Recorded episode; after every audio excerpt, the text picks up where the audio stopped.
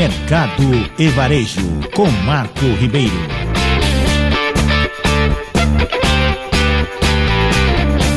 O programa Benefício da COP repassa quase 7 milhões de reais a entidades.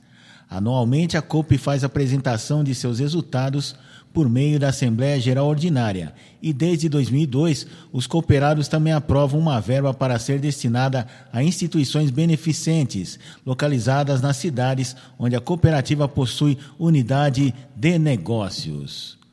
Durante esse período, o programa de benefícios às entidades já repassou o montante de mais de 6 milhões e 700 mil reais empregados em 319 projetos de instituições que visam a melhoria da qualidade de vida dos assistidos e da comunidade. Em 2022, a verba aprovada foi de 600 mil reais e 14 entidades beneficiadas, totalizando mais de 1.500 pessoas atendidas.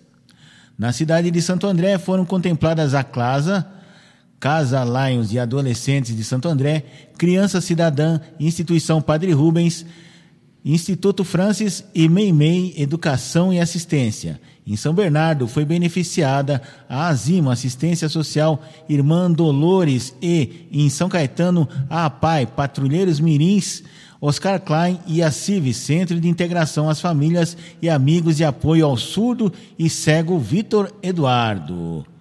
Na cidade de Mauá, o programa da COP beneficiou o Recanto Tia Célia e em Ribeirão Pires, a APRAESP, Associação de Prevenção e Atendimento Especializado em Inclusão da Pessoa com Deficiência.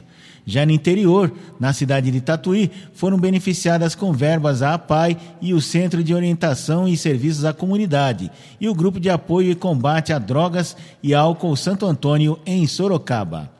O programa de benefícios a entidades faz parte da plataforma de responsabilidade social Cope Faz Bem, que envolve também ações de educação, qualidade de vida e de sustentabilidade, visando sempre o bem-estar da comunidade. Como forma de representar todas as entidades beneficiadas com o programa, o diretor-geral da COP, Pedro Matos, entregou um cheque simbólico para o presidente da, CRA, da CLASA, Paulo Fernando Coelho, no valor de 60 mil reais, que será aplicado no projeto Construindo Caminhos de Educação Profissionalizante.